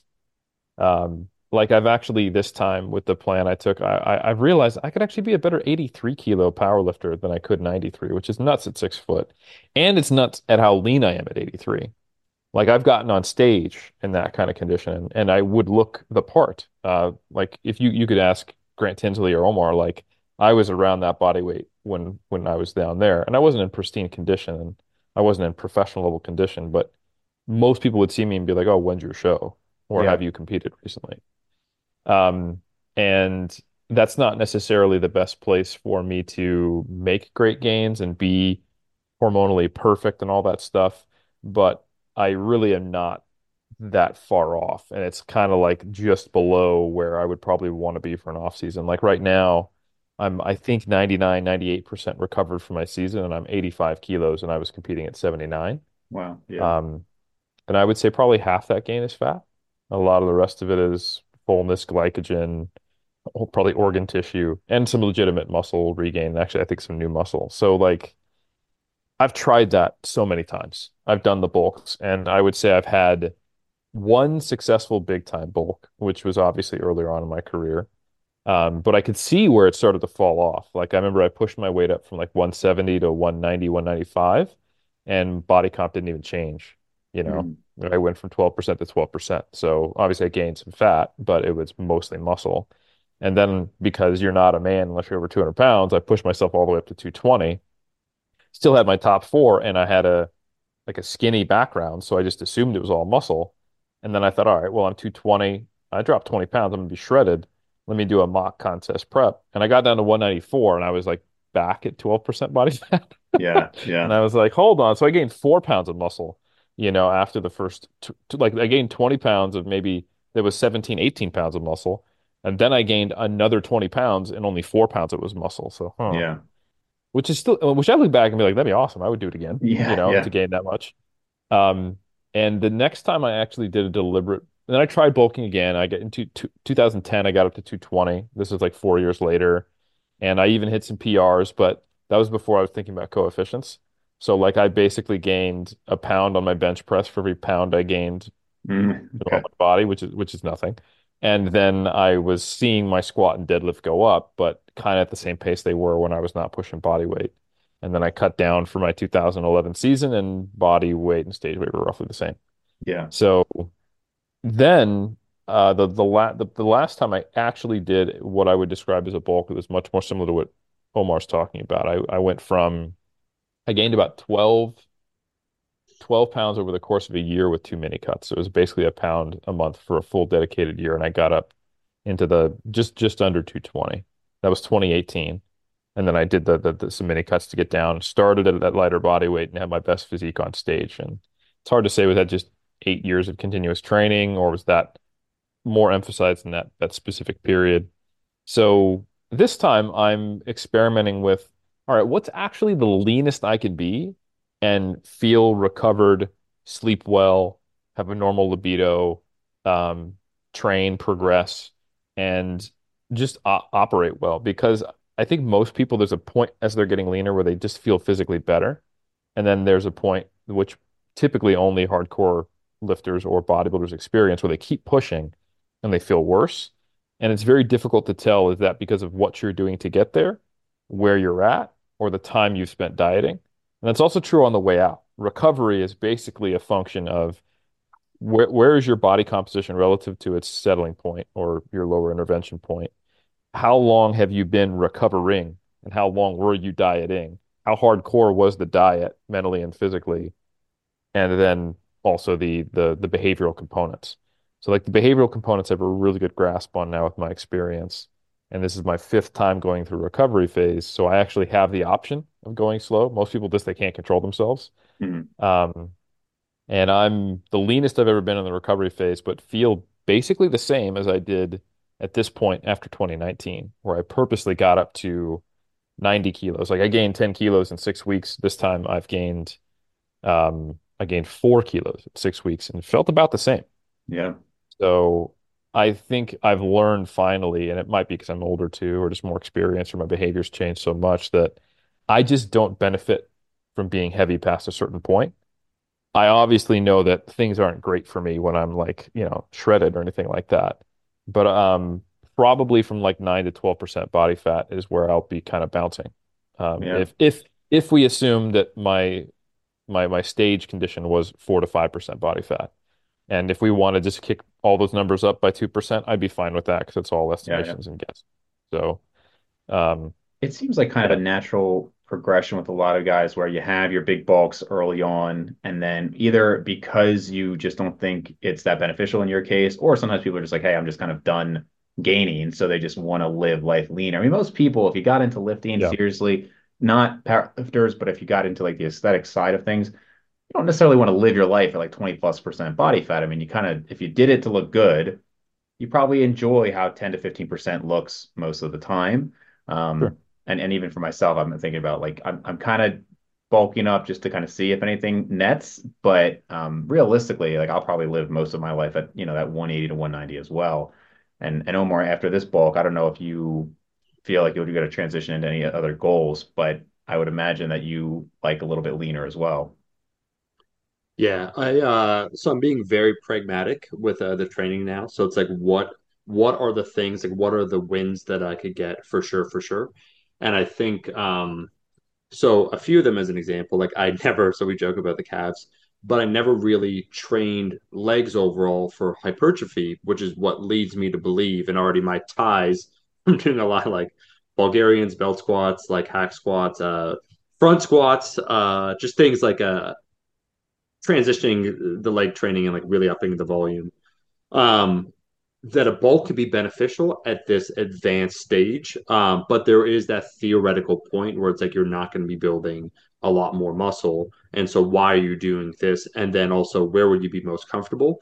And so I'd say from end of 2019, when I got down to like 180 pounds, 179, and then I and then I did a, a lean mass uh, phase over a year where I got like 184 and like the composition was basically similar. That that's where i was comfortable and that's where i ultimately want to be around that body fat and how i felt more importantly like the day to day um but this one it's kind of like not that it's the final uh bulks but i do want to see from a strength standpoint if there's anything left and so the initial pr it's good but i'm so dedicated uh, david to this that i purposely i must restrain myself because you get that the little momentum that you start seeing, you do a little like squat single feels good. It's like, oh, that was like 200 kg. I'm like, that feels easy. It's like, I'm like in my head, I'm like, here's a 10 week program to like hit like, you know, like a, like a 10 pound PR or whatnot. So I, I've excised basically back squatting of any serious nature. Like I do it still two times a week, but it's, it's, it's pure fluff. It's just like walk in, get your triple, like peace out. Uh, same idea actually with the bench press. I'm pursuing like the incline bench aggressively. I just know that once I start getting some of those positive signs potentially, and I can extrapolate, like I'm here, here's my strength level, here's how it's trending. Here would be some theoretical final destination. So we're really, uh, David, investing in the bulk, and I might even one of the things I guess I'd eventually talk about on the channel. I'm, I'm thinking about extending it only because I'm I'm gaining the weight a little slower, which is fine. There's nothing like yeah. we had the holidays. I actually lost like it didn't lose, but like I was under eating because mm. I was hmm. just chilling. Um, but I will do this as long as it seems beneficial. It is not one of those things like people talk about bear mode or like this and that or, or whatnot. I am definitely most comfortable, I'd say, below 15 to 16% body fat. And long term, once it's done, I think that's what I want to be, man. Yeah. So this is your goals are both to be the strongest and biggest because and obviously as we get more advanced sometimes you really have to focus on one. Even within that i think for a lot of people that's like, isn't that the same thing. If you're going to get bigger you're going to get stronger. But obviously we we know that's not necessarily the same thing at an advanced stage. So do you want to hit both? Yeah like uh i'm i'm taking them normally for a wide variety of reasons because I do think life in general could be pretty volatile. Like you don't know what's going to happen. Like not in your li- like lifting is very predictable, and that's something that's very nice. Like if you do this, like this is probably going to be the outcome. Uh, but just like with business and everything else, like you know, we all like we're all busy individuals. That to try and uh, forecast that far into the future, it's like oh, like you kind of have to shut certain things down in terms of you know you you want to be able to be there and achieve the goal. And I'd say for strength for myself, at least at this point, I need to be able to consistently, if I'm uh, trying to really uh, peak in terms of my strength, be consistent for X amount of weeks. And that's like at least 10 to 12. And that's a long time to kind of lock everything else down. And so right now, that's why I'm kind of breaking up uh, David into phases. We're building the muscle. So first is like lower body a little bit and then definitely uh, gonna have an upper body focus. But we're we're maintaining some skill of performing like a bench press and a squat, but not actually trying to get actively stronger. Just because I like I know myself, I know what happens, and I know how I will go off the rails, and that's why the deadlift is the perfect movement. Where right now, like the things I changed up uh, recently is that my average my average single is probably like I I just did the six ten. I am reload. I think I probably won't try the 620 soon, but like it's it's going very well, like the singles. But anyways, they're they're low percentages, man. Like my I respond well in the deadlifts, but like let's say the weekly average uh, uh, single would work out to be around like 85%. My triples are in the 70 some percent range, and then I'll just like uh, uh, build up for four to five weeks, build back down, pretty large jumps, and so I have one single every single four to five weeks that's like 90% and above if that and then the rest are just like low.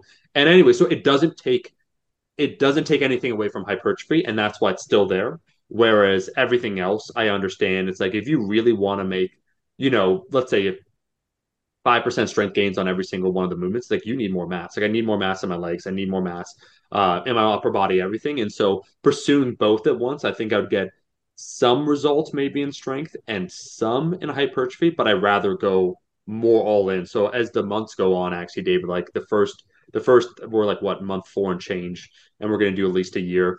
First three months was just adding more volume and habituating the body with like certain things, like this elbow in particular. Sometimes it gets sore. It's feeling better now. Um, and now we're just going all the way in. So yeah, it's, Yeah. it's exciting.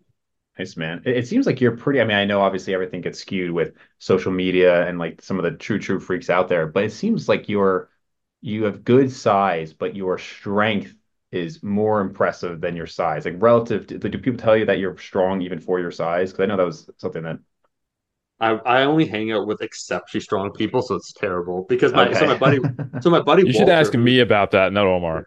yeah yeah yeah because I'll, I'll just say quick and then I'll give it over to Eric. That so Walter uh Walter's my boy Walter Carriazo.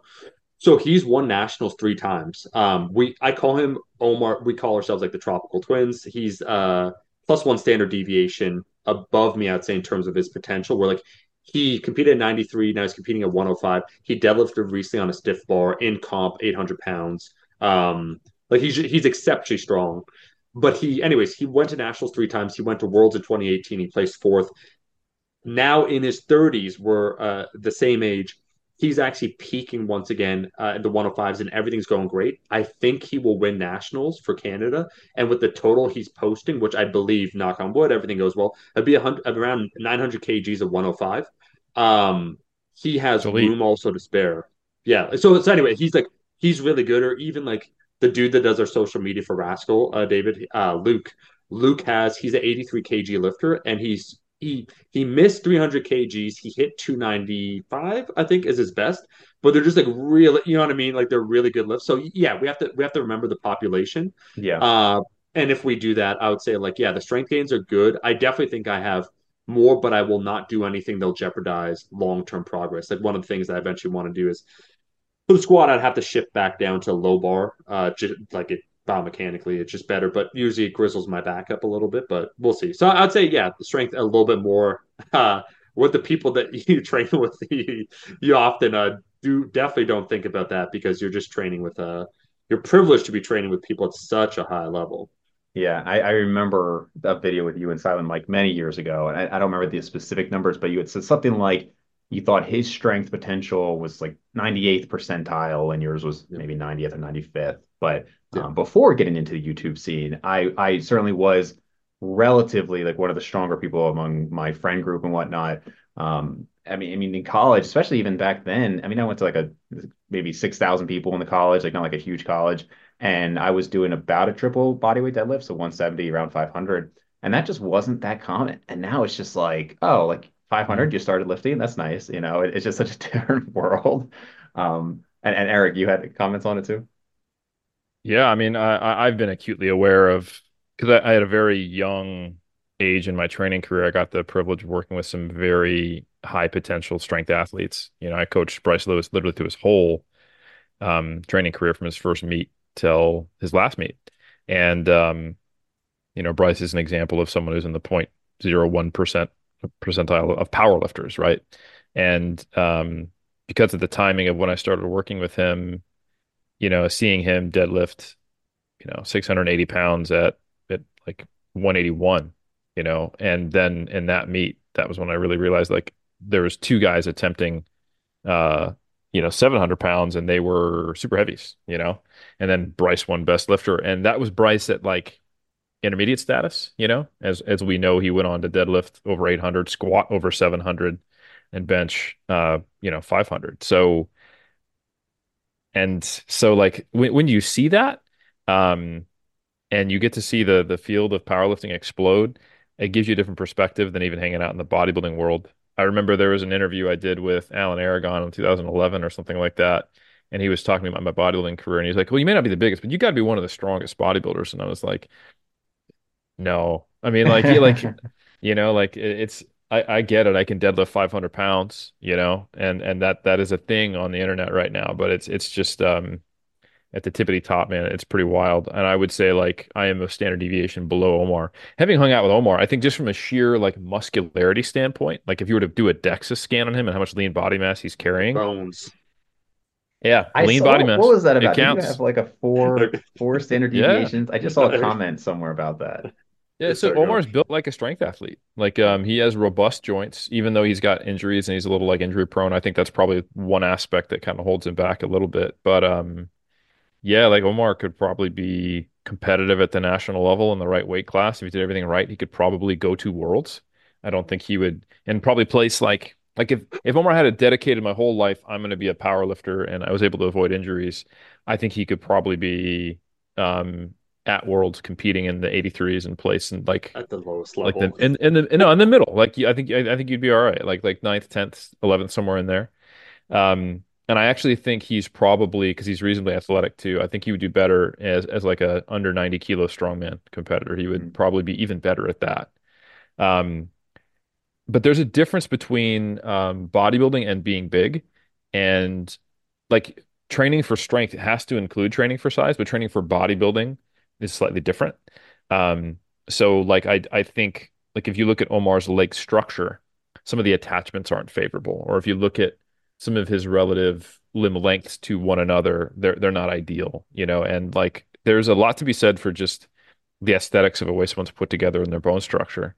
Um, like if if that's that's why I always kind of make fun of like like or why like you know you and Abel like, they they got shade thrown at you because my stats would indicate Omar would just be a better strength athlete and bodybuilder than me. But um, I think I have more talent for bodybuilding than Omar. Um, like just just from the way I'm put together, and like that's not something. Maybe you could quantify it if you measured like every single point and had an AI algorithm. You're like, oh, it's actually because of the uh, you know the the, the tendon locations or or I don't know. Um, but um, yeah, like there's there's there's some of that stuff is, is unrelated, you know, um, Yeah. to to what we traditionally think. You know, like people are like, oh, like what's your height, your weight, and then can you give me your arm measurement and then your waist measurement, and then I'll know I'll know if A, if you're natty, two, how much we look similar, or if I'm better than you. You know, like the, sometimes you get the the really quantitative keyboard warriors, and you're like, Yeah. this is this is not the way this works at all. You know, but anyway, Yeah. It well, it's yeah, very it is obviously, as you know, I am very interested in the, the measurements and whatnot, but I do think it's it's not that I think, oh, I mean, something I talk about is how dramatically different it can be. I mean, if you look at some pictures Mm, of like Abel, um, his arms are barely 16 inches, and yet they look they they, great. they look great. And um, we have, I don't know if you've heard us talk about this. So um, we're the same height, so like just over six foot, six one, and I have a six four arm span and my arms could be an inch bigger than his and look significantly less impressive. Um, my just from the hips down to our feet, even at the same height, I have about three or four inches longer legs than him. And when you look at him, it's like, oh wow, he's got these great legs. His he has like 22 inch thighs and 15 inch calves, but those short limb lengths, it's just it's really amazing. So it's not that like I oh, I try not to get like hung up on it. It's more just fascinating to me. It's fascinating that people could Yeah, have similar quote unquote size and just look so different from a from a bodybuilding perspective. You know, if, if all three of us even were walking down the street in hoodies, we might be considered similar size, but it, you know, we would look dramatically different on stage and you know, different leanness and all that yeah. stuff. So it's very interesting. No, 100%. And and I, there's definitely something to be said for taking your own measurements and comparing them over time in similar conditions. Like, um, I I do that sometimes, you know, and, and by I do that, I mean I have like an ISAK anthropometrist, one of my PhD students do it for me. But um, like there's definitely value in that. I I think it's just um, I often give a little pushback because people will will will favor one versus the other and forget how much of the subjective uh look is is actually what matters and what people go for. Like if if a body fat percentage spit out something that you thought was your goal, you wouldn't stop dieting until you looked the way you wanted to, right? Or Right. you know, if and and you know, we all see the delusional guys who are like, yeah, I've got 20 inch arms, and it's like you have diabetes is what you have. And you know, like um and if you dieted, like you would lose equal inches off your arms and waist because Right. because it's got it everywhere, you know. So I think some people get hung up on it. I actually don't think you're one of them as much as I give you shit. But um and I think there is value in being objective, but I think you also have to know how much measurement error there is in the things that you put reliance into. And that's a, a big consistent issue that we have in the fitness industry. Sure. Um, and having an understanding of what time frame something changes and what is a proxy for it or, or what's the actual thing you're measuring. Yeah. But um, go ahead. yeah, Um, I that's just all. in terms of uh, I mean, it's not really an intangible, but uh, you know, just we were talking about MMA a lot, and you know, with with such a crazy bone density, sometimes you see these guys like I, I used to wrestle, and it's like you just get some people who just maul other people, right? And, or like you look at like like Islam Makhachev, it's like what is going on with this guy? that it's just a different. And I I wonder if sometimes I wonder that like if just the bone density and things like that, like I wonder how much MMA potential you would have had, you know, or like obviously it's not like a free like a Brock Lesnar where it's just like, you know, that it defines built differently, right? So a few things I want Eric's opinion on this because Eric would know more than me. Um, a few things, yeah. I, I picture myself more. I'm going to give you a funny uh, reference, David. I picture myself more like a Chris Leben. You know, like what are the skills? But he has a chin. Like, can he? Is he going to go down? But would you agree with this, Eric? Maybe that it's like it's a byproduct of the training, but probably of note about the bone density was that the skull was very dense, and like how how is that influenced? Like, serious question by Yeah. one's training, and that was like like Grant was saying, it's like you got a very dense skull. It's like uh, here we go. Like, do you agree with that, Eric? That it's like so genetic component, like natural disposition. Uh, uh, uh, how do you say it? Like a, a, potential, and then also like through the training that we do, that you know, lifters uh, over time definitely accrue like thicker bones or denser bones. Absolutely. Like both Omar and I were quote unquote off the scale. Um, but in in a population of of uh of, of lifters, we're probably pretty close to the norm for anyone who would seriously train for strength for more than five or six years. And then Omar is like, whoa, but primarily in his skull, which you would think probably is an, a, gr- a better indicator for his natural predilection for bone density because that's not being loaded by the uh by by, by what we're doing when we train, you know. Yeah, I was That gonna say a lot of a lot of neck work. I will. I, I will say this. So, uh, you know, like it, it's there's no pride in saying it's like either like street altercation or this that. It's like the only time I've ever because I did do Muay Thai that I've been knocked down because I've been like punched, this like all the various things, which did it did did make me think. I'm like I knew I could like take a shot. Now that I know it's just due to like a bent ass skull is when I was doing Muay Thai one time, this dude to humble me, which is the worst. Like you should not. It's like in BJJ classes, like this is a faux pas. You're not supposed to do this. Like a like a, a blue belt. So they'll sometimes do this to people that look like they lift, just to humble them. So like a guy Yeah. will walk in or a gal, you know, that's like more built, and so they're like, yeah, we, we should humble this dude because this this person's gonna, you know, uh, think just because have muscle they could do it, and so they'll put the person like in a chokehold that, uh, like realistically, you shouldn't. Anyways, uh, very similar thing happened. Not I wasn't like very built at the time, but I was doing the Muay Thai, and there was a guy.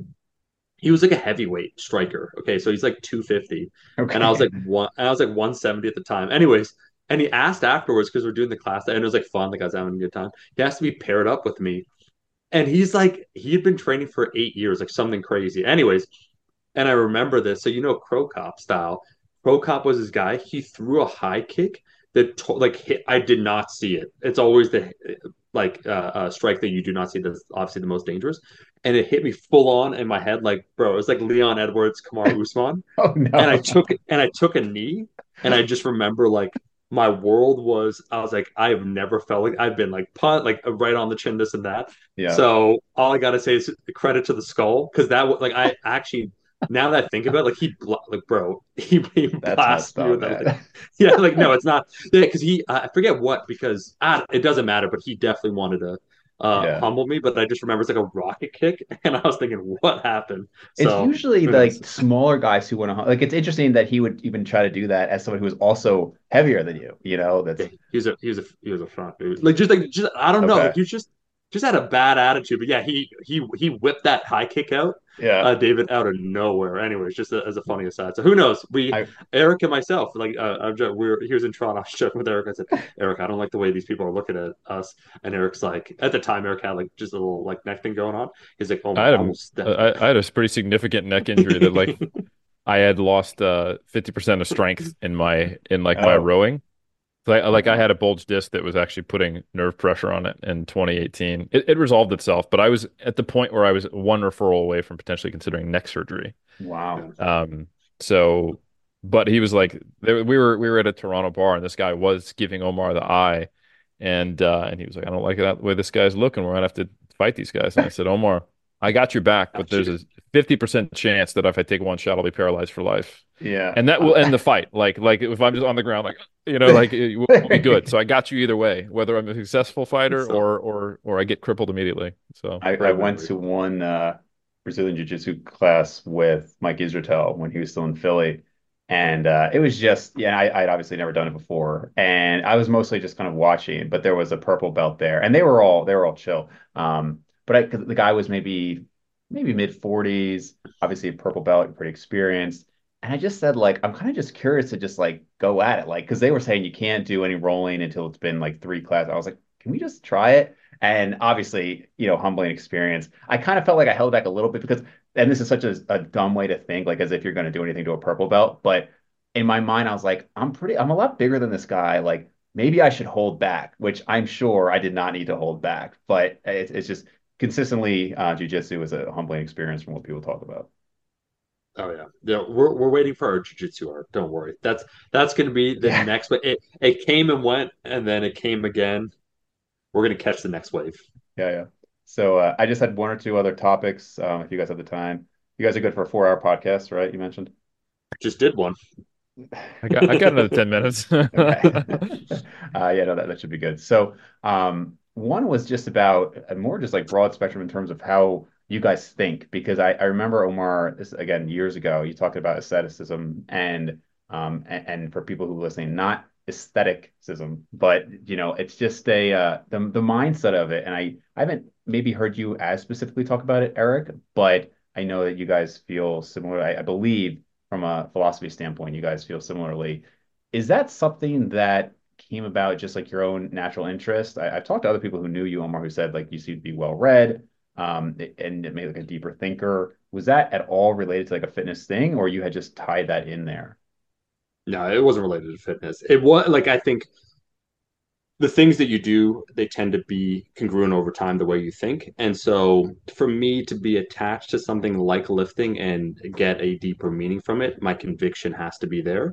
And so there's many like you know like a squat is just a tool right? Like what are what are we using it for? What's its intended purpose?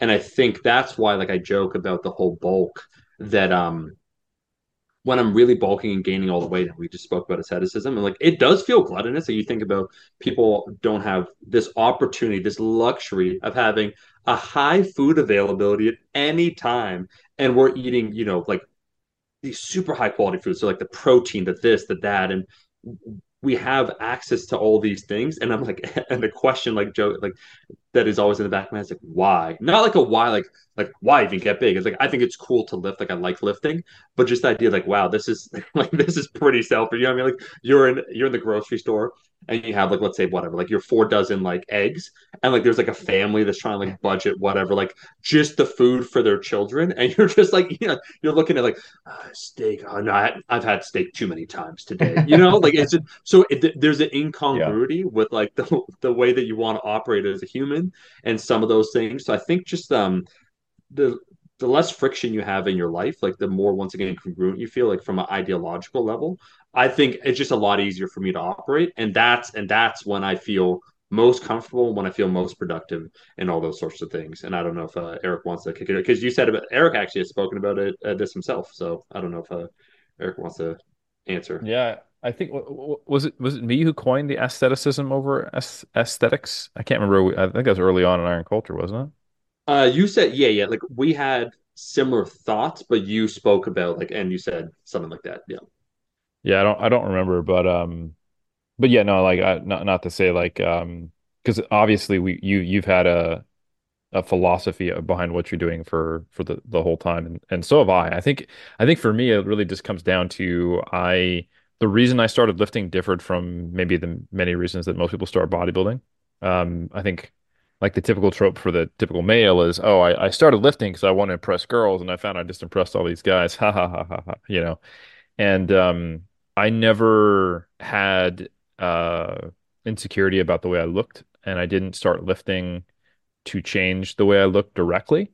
I was lifting to get bigger and stronger, but it was more from a perspective of feeling powerless and having an outlet and in self-empowerment.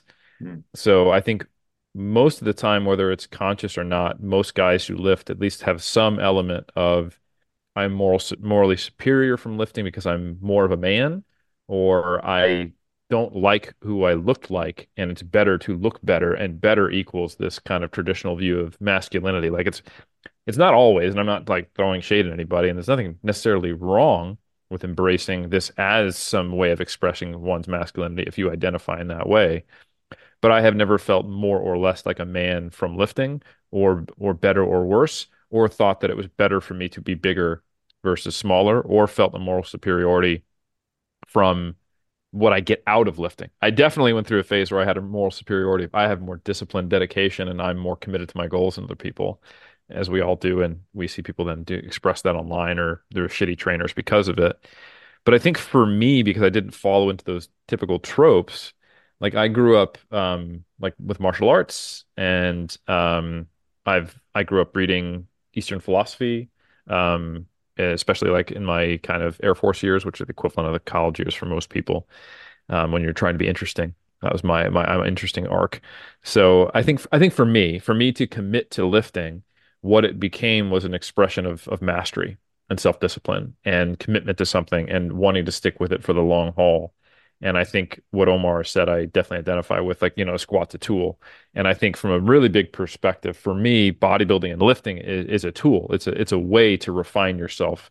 Um, it's a way to hone down and connect with something on a very simple level and uh, push your limits and see what you can accomplish. And it's a testing ground. Um, so for me to reach my genetic potential for for natural bodybuilding, it, it's it's it's far more related to those things to see what's my maximum strength potential. But I um, like ranking myself against other people. That is something. Obviously, I compete. I care about that, but it's a little bit separate. That's kind of like, oh, I'm also a competitive person, which I've you know kind of learned a little bit later in life, and and I want to see how far I can take it. And okay, where does my potential stack up against other people? Um, because that's kind of neat and it's fun. I, I don't know how to. I, I, don't think it has that much depth to it, the competition side of it. But yeah, absolutely. The um, I think some of the same reasons that I enjoyed martial arts or um, the kind of singular pursuit and focus on something and just letting everything else kind of drain away because you get a sense of purity and flow state and you can get a better I, th- I think you understand yourself better when everything else falls away like um, when you're you know like I, I don't meditate I've tried meditating many times in my life through martial arts and I've it's not something that seems to suit my ADHD personality very well. I'm not great at it. But, you know, some of the ways you get better at certain forms of meditation is okay, you focus on one thing. Like most people are understand like in mainstream kind of like, you know, like headspace, for example, like, oh, focus on breath or counting or this. But the goal is eventually to focus on nothing and just be present. So I think there's um a state you can get into when you're getting really good at anything, like the flow state. You might be shooting free throws, you might be cutting sushi, you might be really trying to stay in the same position and grind through uh, a set to failure, um, where you are just there. And I think that is exists at a moment in time and is a very specific thing and state of being. But there's also the philosophy behind that, and that okay, I want to bring that into my life and I want to be more focused, more present, truer to who I am, aware of the, the, things I do and who I am that I do and don't like or want to change. And I think without some level of, um, for better, for lack of a better word, self discipline, um, it's it's difficult to achieve those things. So self mastery is a pathway to self betterment, is a path is a pathway to improving society. And I think you can do that as a musician, a martial artist, a bodybuilder, a chef, uh, a documentarian or whatever, you know, I think pursuing and mastering a craft is something that I value. And I just happen to have the right personality, time in life, circumstances, trauma, to be honest, that, um, that that has been lifting for me rather than it starting as something very, very different. And I'm really not judging anybody. Whatever brought someone to lifting, great. You know, um, I think it just didn't, it didn't really ever change from that. So I've had a relatively similar relationship with lifting that's just I became better with and more aware of rather than me going, oh, I'm lifting to get chicks. And that didn't really work out, but I found I really liked lifting. Like I've never identified with that. So for me, I've kind of always just gotten deeper and deeper into the philosophy, which has led to me learning the history of it and getting involved in the the method methodology of, of science behind it and all that. So I think if people understand that, they might understand why I'm so nerdy about it. Yeah, yeah, no, sure, man. That's awesome. And that what you just said about tying with the history and all of that ties into the last thing I was going to ask you about, which is basically just iron culture. You know, I, I mean, I know you guys talked about how you got into it, but I haven't followed. actually the fitness industry in general as much recently. Um, just a lot of stuff been going on. But I know Omar, there was the announcement with like the History Channel, which was obviously a huge thing. Um, so just going forward, what does Iron Culture look like for you guys? Well, Eric, we uh we brought on so now it's the triumvirate because we decided we want more science. So greatest free agent acquisition potentially in sports history. We now have Eric Trexler because I said, Eric, do you know anyone else like you? You said, I know another Eric. Different personality, but you know, like a same similar pursuit, natural bodybuilder, so on and so forth. Um, so that honestly has been, in my personal opinion, I'll let uh, Eric speak, an exciting addition just because um, Helms has done such a good job of bringing a lot of his uh, like colleagues from academia and so on and so forth have these fruitful conversations. But sometimes when you want to have some of these conversations, you want like a dance partner to have it, or someone like where they've not only read the research, like they know it intimately, so they could bring something up and it could spark like once again this conversation. And so, uh, you know, it's history, science, culture, and we have like the guest host, like Joe, like Conor Heffernan, Dr. Conor uh, Heffernan on. That's always uh, fantastic. So I think, I think to me, it feels like uh, the mission statement of Iron Culture we're fulfilling in the sense that every single facet we've been able to dive deep and being the hipsters that we are, like uh, uh, David, like the the Indiana Stones, uh, the lifting of the stones, where he's now I I predict David as an example. Let's say again, yeah, that uh, he will his story or the Irish lifting stone history will get more and more notoriety. It's just very it's been very cool to participate in the culture, either like the athletes, so powerlifting, bodybuilding, talking with the history with uh, Conor, or the things that are pertinent to the audience. So like new research coming out, or like we bring on some of the emerging names like a like a Milo Wolf to talk about length and partials, or like a pack to talk about the minimum effective dose stuff, or like wh- whatever the case might be. So I think uh, we've gotten comfortable in terms of the flow of what we want to cover, what our scope is, um, the way we want to pursue it too. To your point, uh, David, about like, do you scale something up? How do you do this? Or like, which way do you want to go? And like, there, there's a pathway for everything, you know, to become more popular in quotations. Would it mean losing a bit of what you want to do potentially? Like, I'll, I'll give you an example. Um, one of the so barbell films, right? Barbell Films, there was an excellent, like, so I watched his documentary. He did an amazing job that episode, and this is no shade about this that episode, but that episode was never going to get a lot of views.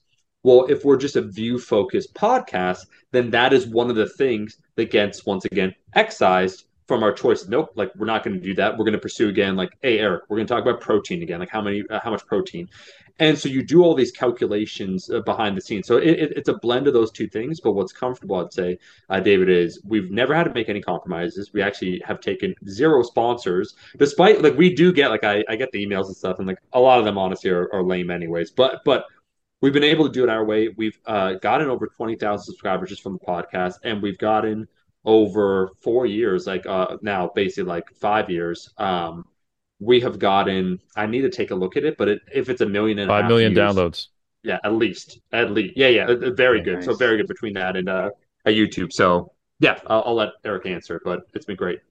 Yeah, it's actually a really great connection back to our original conversation around content creation and and why Omar hasn't fallen off. Um, like we we started Iron Culture with a very clear, identified problem. The fitness industry and even the strength community is heavily siloed um, doesn't share information well, has lost its history, has a recency bias, and is heavily influenced by social media and forgets its own history. The history isn't always pretty, uh, you know, or or even necessarily something that we want to carry forward, but you really are doomed to repeat the mistakes of the past, and you can lose things that are quite rich. And there is, you know, missed opportunities for education and elevation of knowledge uh, when you don't crosstalk with other people doing really similar things to you in the lifting community that used to be unified, right? Um, and the disconnection between what physical culture is and what lifting is now, heavily influenced by like commercialism and not having the connection to like form follows function, and this should be a holistic pursuit that betters you as a person. Like I, I think there's negatives from that. So we identified that and we went, all right, so how do we unite these things it's like well we kind of have to talk about them separately because they are separate in in modern times so history science culture Now, the thing where it connects to what we were talking about earlier is if we were like, all right, we want to grow this because it's important. Our mission statement now is to grow iron culture. Man, these hypertrophy episodes are crushing it. Let's just do mostly those. Yep. Now all of a sudden we're only we're we're like easily to see subverting our mission statement. So um yeah, having David Keown on, um, like you know, Indiana Stones, who is like it's going to be an incredibly important episode for people of Irish heritage who are interested in strength to watch it. But someone who's really interested in uh, golden age bodybuilding may just not really get it. They're like, oh, I thought Iron Culture was going to be about Schwarzenegger, you know. And but when we have the episode where we interview the journalist who's the son of the guy who directed Pumping Iron, like, oh, this is really cool, you know. Yeah. But that's not going to be really interesting to the people who are interested in in like the current top level IPF powerlifters. So Sure. by definition, we've throttled the reach we can have. And I think given that, I think we've done a really good job. And for the people who like you can't know that you wouldn't like a more holistic look into the iron game until you know it exists. And that's one thing I'm actually very proud of us is that um, a lot more people have an awareness even of some of the things that they were completely unfamiliar with. Um, one easy example is just like these whole natty or not crusades were basically completely ignorant of history. And I think now there's this whole other element to that conversation just from looking at pictures of people who were walking around before steroids. You know, that wasn't a thing in in the peak point of the natty or not discussion. So I feel Yeah. like we've we've directly influenced the culture in, in what I would like to think is a positive way. Um, there's not many people talking about why you should lift for your whole life and pursue things and and what is it like once you hit a plateau because everyone's all about progress and making the next PR or making something go up and um, I think that's ultimately the same reason why we see an increase in steroid use is if if I can't find a way forward, I have to find a way forward because there's no point in doing this unless I'm seeing some type of progress that the community says counts. But there's all these other ways that I can benefit from lifting, which no one is talking about or very few people. Yeah. So we're doing that. And it's really cool to have Trex on board. It's really cool to have this ex expanding and like, you know, cinematic universe around us with the additional hosts and guests. Um, the people who've the the guests who really resonated with what we're trying to do, um, we still have on, and it, it it makes sense that not everyone would because we bring on specialists to a generalist podcast. Um, and uh, another thing that I'm really excited about is that we're we're kind of trying to nut down and figure out what are we going to do with this documentary that we Mhm. filmed. And you know, neither one of us are documentarians, but we've learned that the filming process, while it feels like ah, done, that's like probably a one third of the work because editing and making an actual film and narrative out of a bunch of disparate footage takes time. But I think that'll be a really interesting pursuit. I don't know what that's going to look like. Um, and it did take a lot of time, energy, effort, um, and you know, illness on Omar's part to to get to getting all that footage. But I think now that we're starting to recover from that in 2024, we'll be like, we did something pretty incredible here. Let's let's really make sure we can get it out into kind of a cohesive format because not everyone is going to listen to a weekly podcast that has 20 minutes of banter that you won't even get if you didn't listen to us three years ago to then get to the the topic. But I think when we have the Iron Culture documentary, that'll kind of give people like, okay, this is what we're talking about, and it unifies all these things, which is, you know, a challenge. I'm not saying it's going to be the best documentary in the world, but we're going to give it our best, you know, college try. Yeah. Um, I think that'll be something cool, and uh, I'm committing to that coming out sometime in the next decade. Awesome stuff, guys. So, well, thank you for being gracious with your time. Thank you, guys. I know coordinating with uh, a group is always tough, so thank you guys for that. And uh, I'm sure everybody listening has heard it by now, but where can we find more of your stuff? Iron Iron culture, baby. culture. There we Every go. Two words. insert date here. Yeah. Cool, Yeah. guys. All right. Well, we've got to get out of here. Omar, can I get a, a rascal outro? Can I put you on the spot? Uh, what do you want? A rascal ad played over top, or you me like uh, uh, what do you want? I'll see all you guys, my rascals, in that next video. Peace. Perfect.